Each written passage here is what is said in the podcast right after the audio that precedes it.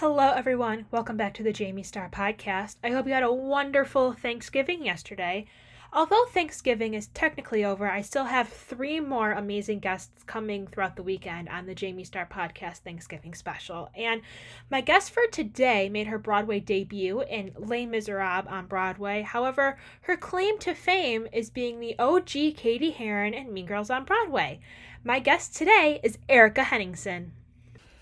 So I got to ask you about living here in Michigan first. So yes. What did you enjoy most about your time here in Michigan? Oh my God, I'm obsessed with Michigan. I want to go back. I'm going to sit on the comfy chair because we're doing a Q&A. Cool. What was my favorite part of living in Michigan? Well, I grew up in California, so my favorite thing was that, like, there were finally seasons. Mm-hmm. So, like, my college roommate and my best friend Chelsea, she's from Arizona, so we had never experienced seasons before. So, like, the first time we had fall, the first time it snowed. I mean, obviously, Michigan winter is pretty terrible. Yeah. But we, like, it's just so crazy, man. I'm like, wow, we did so... If it's, like, 30 degrees in New York now, like, I'm not leaving the apartment. Like, I'm not going out. And because we were in college, we were just like, we gotta do everything. So we just kind of made the most of it, whatever season we're in. So I loved that. I also loved... Like, I went back to visit Ann Arbor to teach for a summer program that I went to. And I was reminded of, like, how like, there's so much to do, and there's so much culture, and there's so much art, and there's so much good food and good music there. And, like, there's a lot of, like, cool community stuff that they do, but mm-hmm. It's quiet. Like, it's not chaotic or, like, dirty or mm-hmm. It's just, like, a really great state that I think, oh my gosh, my mom. I would say that's definitely, like, my favorite thing was just, I think Michigan has so much to offer. Like, even the nature is so beautiful. You can kind of find anything you need. Mm-hmm. But you have space and you have, like, peace and quiet. Oh, yeah. New York is, like, you can have everything you want, but you will be, like, constantly bombarded by noise. Oh, yeah. Do you have any favorite spots in Ann Arbor to hang out at? Oh my God, obsessed. Yes. Well, I worked for 4 years at Sava's, which is, like, this restaurant that a woman started. She, like, owned a sandwich shop by herself, and it was such a big success. She, like, opened Sava's, which is this, like, incredible restaurant. And now she's kind of like the queen of Ann Arbor. She has five different restaurants, a catering business. She's amazing. Mm-hmm. So I worked there, and then I also just made friends with everybody there. So that became a hangout spot. I loved going to, what's the name of that river in the Arb where you can, like, rent kayaks? I don't know. I live, like, 40 minutes from Ann Arbor, so I'm not 100% sure. So the Arb, A-R-B, I loved hanging out in the Arb for, like, nature. What was also our favorite, like, we loved this place called Frida Frito Banditos, which is, like, really good Cuban food. So good. I think I've heard of that. Yeah, it's amazing. I mean, the food, I could literally just, like, eat my way through Ann Arbor. I think the food there is so good. What about, have you been to Pizza House? Oh my God. Well, Pizza House was, like, the go-to late-night party snack. It was so good. Oh my God. When I go to Ann Arbor, I have to go to Pizza House. It's, like, a tradition. I've only, like, I go maybe once a summer, and I usually go to Pizza House. It's so good. Wait, there was one place. Oh, I have to find out what this place is called. So this opened up my senior year when I was 21, so I was finally, like, allowed to, like, legally go to bars. Yeah. And it was this bourbon bar... what's it called? Ann Arbor Bourbon Bar. It's called M.A.S.H. I'm obsessed with it. And it had live music every night, like, really great bourbon cocktails, which I love. It was my favorite place ever. And it was, like, just this, like, underground music venue. That's so cool. It was so much fun. And I went there when I was teaching. I went there by myself because I, like, you know, I was teaching, so I was mm-hmm. really with anybody. I went there by myself and I sat, like, down and somebody was playing music. And it was, like, the greatest night. I never go to restaurants or bars by myself, but I was like, I have to for, what, Lennox? And it was so much fun, and it just reminded me, I was like, Ann Arbor is really cool. I would love to be a young professional who lived there, because I think it must be just the greatest city to sort of like have your 20s in. Yeah. As much as it would be a college student in. I just think it's a great They have good food. I went to, have you ever been to Afternoon Delight? Yes! I just was there about a month and a half ago for my cousin's birthday. We traveled down to Ann Arbor to go to Urban Outfitters. Yes, yep. And we went to Afternoon Delight and ate lunch, and it was so good. I really think I need to, this podcast could literally be just me saying all my favorite meals in Ann Arbor, because I love Afternoon Delight. I like to go sample the stuff at Zingerman's, obviously. I'm just obsessed with it. I want to go back so badly again. I had such a good time. You have to come back here. I will. I definitely will. I mean, it was always my dream, though I don't know what's going to be happening with musical theater programs now. But it was always my dream to work on Broadway for however long I wanted to or was able to, and then hi Kyle, and then go teach in Ann Arbor. Oh, Lennox, do you want to be in the podcast? Hi, Lennox. I've heard so much about you. Yes, she's a little shy. She doesn't give interviews very often. How long was the gap between graduating from college and your Broadway debut? Oh, that's a good question. I graduated in May. It was about 10 months, which is pretty short. Yeah. And most people, it does not happen that fast. So I auditioned for Cosette and didn't get that. So I was like, well, I guess I'm not going to be in Les Mis. But then they called me in a couple months later for Fantine, which was just so crazy. And I remember going in and being like, I don't think I'm right for this. If they thought they would call me in for Cosette, I don't know how they're going to see me as a Fantine. But that's why you should never cast yourself, because I thought I wasn't right for Cady. I remember when they were like, you got to do Mean Girls the musical. And I was like, really? Because I was so fixated on Anna in Frozen. I was like, I'm going to be that. And then, Frozen would have obviously been an incredible project. But, Mean Girls was definitely the one that I was supposed to be in. So, yeah. I'm so happy that it kind of worked out. But, yeah, it was 10 months. And I only did it for about 8 months. And then I had 2 years, I think, between, let's see, I closed 2014. 2015 is when the fall of 2015 is when I left Les Mis, and then I started Mean Girls in 2017, the fall of 2017. Oh, yeah, because you guys opened in March of 2018.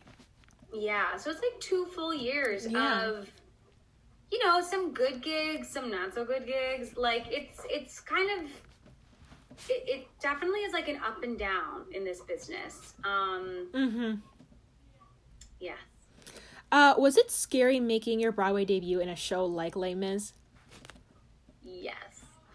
I honestly, this is how I think Renee Rapp must have felt when she made her Broadway debut. I think when you're so young, you don't quite process how big a deal everything is, because if you did, you couldn't do it. There's some fearlessness, I think, that happens when you're fearless!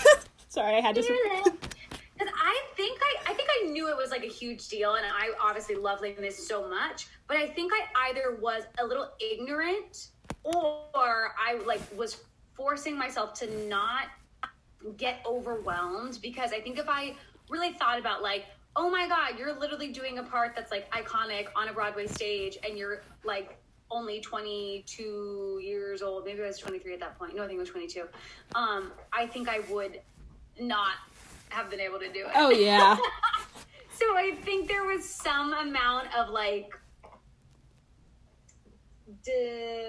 brain deception of obviously doing a good job and being respectful and grateful, but not letting the magnitude of that experience fully penetrate my heart and nervous system, because I think I would have been paralyzed on stage. Oh yeah. Totally. But it was so fun, and it was cool because I got to join with Chris McCarroll and Brennan Lark and Wallace Smith. They joined. I think Gavin Lee joined with our cast too. Like, there were so many people who were joining at the same time, and they've all gone on to have, they either had incredible careers already, like Gavin Lee, he's like a staple of the Broadway community, mm-hmm. Or people like Chris McCarroll, who like went on to do Lightning Thief. So it's kind of cool to see how that revival cast, mm-hmm. And we were all replacements. Like, we weren't the original cast. We were all replacements, but it was a really special group. Yeah, and Gavin Lee goes from Les Mis to playing Squidward. To playing Squidward, yeah. And then I saw he was announced to be doing something else recently. I forget what it was. But yeah, it's just so... Oh, hello, Lennox. There she is. It's just a great... I loved that show so much. I honestly want to go back and do it again with the same people. Because I think I would do it differently now. On a scale from 1 to 10, 1 being piece of cake and 10 being, holy crap, like, this is so crazy, how demanding was playing Fantine?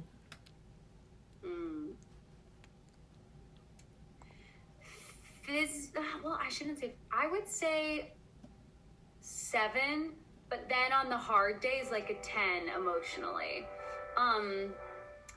Like, playing Cady was just demanding at all times, but it was so much fun. Yeah. Whereas Fantine was like, I think there was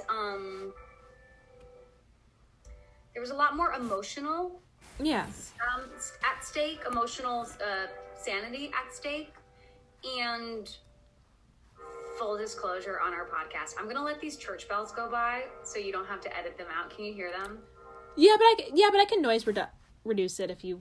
You're sure? Okay. I live across from a church. Full disclosure, I went through like a really bad breakup right before I was in Les Mis. So literally singing like, he filled my days with endless wonder, he took my childhood in his stride. Yeah. Like, every night, there were nights where I was like, like knife in a heart. And it made for like an incredible artistic experience, but there were some times where the darkness of that show would weigh on me. And, you know, Mean Girls, I could walk into the stage door of Mean Girls and be in, like, a bad mood because of something that happened that day. And then by the time the show was over, I'd be in a great mood. Mm-hmm. Like, I don't think I ever walked on stage in a bad mood and ended in a bad mood. Yeah. Mean Girls. Whereas Les Mis, it kind of requires you to sit in the discomfort and the pain and the, like, the magnitude of what life can do to you sometimes. Yeah. It's like, it literally is the extremes of life on stage. And that's why it is... truly like the greatest show ever, but there were definitely nights where emotionally it was a 10. I got to be done within 20 minutes. Like, my track was over by 8:40 pretty much. Oh wow. And then I would come on and do the barricade scenes as like an ensemble member, and that was really, really fun. Mm-hmm. But physically, it wasn't so taxing because I just knew I was like, I have a sprint right at the beginning, and then I can kind of rest until mm-hmm. I have to come back at the very end of the show. Fantine is such a good character. Like, she's just so good. I want to do it again. Les Mis, I've never seen it. So it's like all music, right? There's no dialogue. It's just music. Correct. So it's all music. It's all sung through. And... it's all orchestrated, so it's very rarely quiet. And it's like, I don't know if it's because I was 22, but I didn't feel comfortable, like, and I was new, so I didn't feel super comfortable, like, going down to the orchestra pit or, like, talking to the crew. Like, I didn't understand how important that is. Yeah.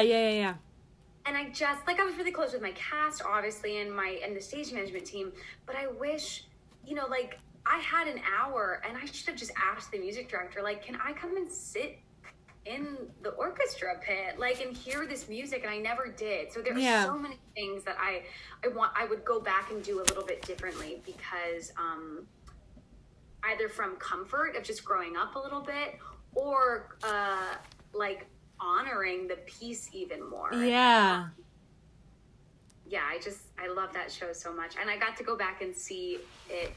My friend Alex Fink played Cosette a little bit after me, so I went to go see her in it, and then I got to kind of see it from the audience. I was like, this show is just the best. That must have been, like, cool, but, like, weird at the same time. Like, I know exactly what's going on backstage while I'm sitting in front watching the show. It's like, in the back of your mind, you're probably thinking, oh, this person's doing this and that person's doing that. And yeah, totally. It's like hard to separate yourself from the show if you've been in it.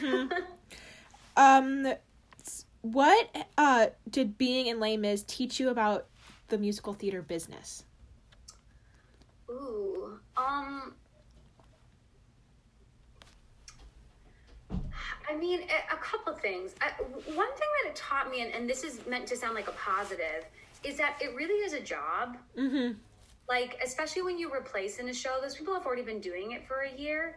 And as much as we're there to tell a story and to, you know, get along as a team, yeah, it is people's job. They have families, they have responsibilities outside of the theater. And so it taught me to take it seriously in a way it's like, yes, obviously, like, we want to have fun and we want to treat one another with respect, mm-hmm, but like the most important thing is showing up and doing our job well. Yeah. And if that means that somebody is like, you know, like, I think Ramin Karimloo had such a heavy lift in that show, that there were nights where he had to be like, my dressing room is closed, please do not come in. Like, my job right now is to not be like the social chairman of Les Mis, mm-hmm, and to just kind of go on and give the best performance of Jean Valjean that I can. Mm-hmm. And I think when you've come from just doing shows at your community theater or high school or college, those are all so socially minded. It's like, that's where you make your friends, at the social life. And on Broadway, it is, you are being paid to deliver the story, and mm-hmm, that's the most important thing. Yeah. So it taught me, like, I'm so happy I got to learn on the job of Les Mis, because Fantine had that, like, 40-minute track. Yeah. So it was a bit more palatable. Like, I wasn't exhausting myself every night. So I figured out, like, what does it mean to make sacrifices to do your job? What does it mean to have to take care of yourself to do 8 shows a week? And then I think I also realized how valuable you know, in college, you don't have swings or understudies or standbys. Yeah. And in Les Mis, I realized how valuable those people really are and how mm-hmm, incredible they are, because Les Mis had cut tracks all the time. And cut tracks are when we didn't have enough ensemble people. Yeah. People were out sick or injured, and people would be doing multiple ensemble parts, would be the bishop in one scene, the foreman in another. Like, It was really crazy how incredible that ensemble cast was at covering the bases when we needed them to. Yeah. And yes, obviously, like, the leading players were doing work too, but I think until you work with an ensemble cast where the understudies, standbys, and covers are on stage all the time, every day doing different things, you don't realize how instrumental they are to the success of getting to the end of your 8-show week. So moving on from Les Mis, let's talk about Mean Girls. Yeah. So you went from being Fantine in Les Mis, where there's no such thing as a cell phone or Wi-Fi or a mall or people like that, to being in Mean Girls, which is very modern day. So what was the feeling like what did it feel like when you went from, like, it was pretty much like two different worlds. So how was it adjusting to Cady after playing Fantine, because you went from, they're literally, they could not be any more polar opposite. Could not be any more polar opposite. I think, like, the biggest thing was that, like, Cady is so in my body. Like, she is very similar to me. I think that's what made it hard. Like, I think Fantine was fun because I felt like I could really, like, act. Like, I felt like I could kind of hide behind Fantine and, like, not really have to show that much of myself. Whereas Cady, I was like, this is just me. So there's something kind of scary in that, because you feel like you really are being put on display. Yeah. And that, like, I remember, like, equating Cady with me so much that I was like, well, if people don't like Cady, they don't like me. If people don't like Cady, then, like, I'm not likable on stage or interesting on stage or entertaining on stage or funny on stage. So, like, that was really, that was stressful. In terms of the modernity, thank you, Kyle, of it, that was pretty easy because, the movement was so modern, the choreography, the costuming, like, that was easy to slip into, but she's 16 years old. Right. So I remember, like, having discussions with, with Tina or our writing team, our creative team, and being like, why would she do this? Like, she's like, this is a terrible choice. And they were like, yeah, don't you remember making terrible choices at 16 years old? So it was less about like, the style of it was more like remembering that when you're 16, you do things that you fully regret, that make no sense. You act on impulse all the time. Whereas I, as a 25-year-old woman, when I started playing Cady, like almost a decade older, mm-hmm. have some insight and have made mistakes and learn from them. And so I had to check myself and like not judge the 16-year-old character and be like, she would like... get full drunk and wear this like black like skanky dress to a party and like yell at her friend. And you know, there were things that I remember thinking like, she would never do this, and realizing no, you're thinking I would never do this, but a 16-year-old fully would. And just because she is a smart 16-year-old with like math or like has a good like heart doesn't mean that she's not going to make mistakes. Yeah, like, I fully had to have a good heart, and I at age 16 did things that probably hurt people because I wasn't thinking about it. So that was kind of the biggest thing to unravel. What was your personal favorite part of this show? I loved the math lead scene, and I loved it because I think it was just like the first moment where I got to like really just have fun. Yeah. Everything else was like Cady like navigating or learning or observing or being stressed or letting people down or like, obviously I had so much fun singing, you know, everything, but the most freeing moment was was the Mathlete song, Do This Thing, because it's like the first time that she's fully in her element. Yeah, it's just the best. And it's like where she comes to, it's her climax as a character. I think Stars is in a way like the climax for every character. It's like how we all come together at the end. Yeah. But for me, Cady came together like as a human being during the math lead stuff. So that was always my favorite. Also, it was when I could go to the bathroom right before, I think. So I was always like really happy because I would go on stage for athletes and I was like, I had time to pee. Okay. I'm working on at August Wilson, you had to share a dressing room with Taylor and Renee. So is it hard to share a dressing room with somebody? Yeah, I wouldn't say it's hard. I would say it's like a specific type of relationship. Mm-hmm. Like, I'm obviously friends with Taylor and Renee, but the relationship that of having a dressing room with somebody is like multifaceted because they see you at your worst and you're most stressed. And sometimes we like, you know, I think Taylor and I were so lucky, and same with Renee, it's like we would wait till we got to our dressing room to like unleash stress. Yeah. And so like a dressing room space is kind of like your therapy room. Mm-hmm. But you also have to be mindful that the other person is going through something very difficult. So like there were days I think where Taylor was maybe really exhausted because she was also shooting like a TV show and would show up to work and was like, I don't want to do this. And I would also similarly feel that way, but I was like, we have to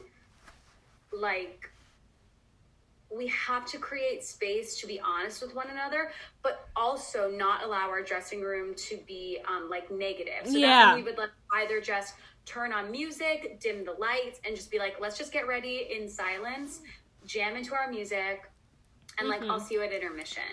So it's interesting. I was like, I don't think I've ever had like problems with having a dressing roommate because I kind of like being with somebody. Yeah. But you do have to like adapt to people's moods and realize that like there were days where if I would come in and I would just tell Taylor, I was like, hey, I'm going to close the door. I was like, I don't want people to come in and visit us because I just need like the half hour to like really focus.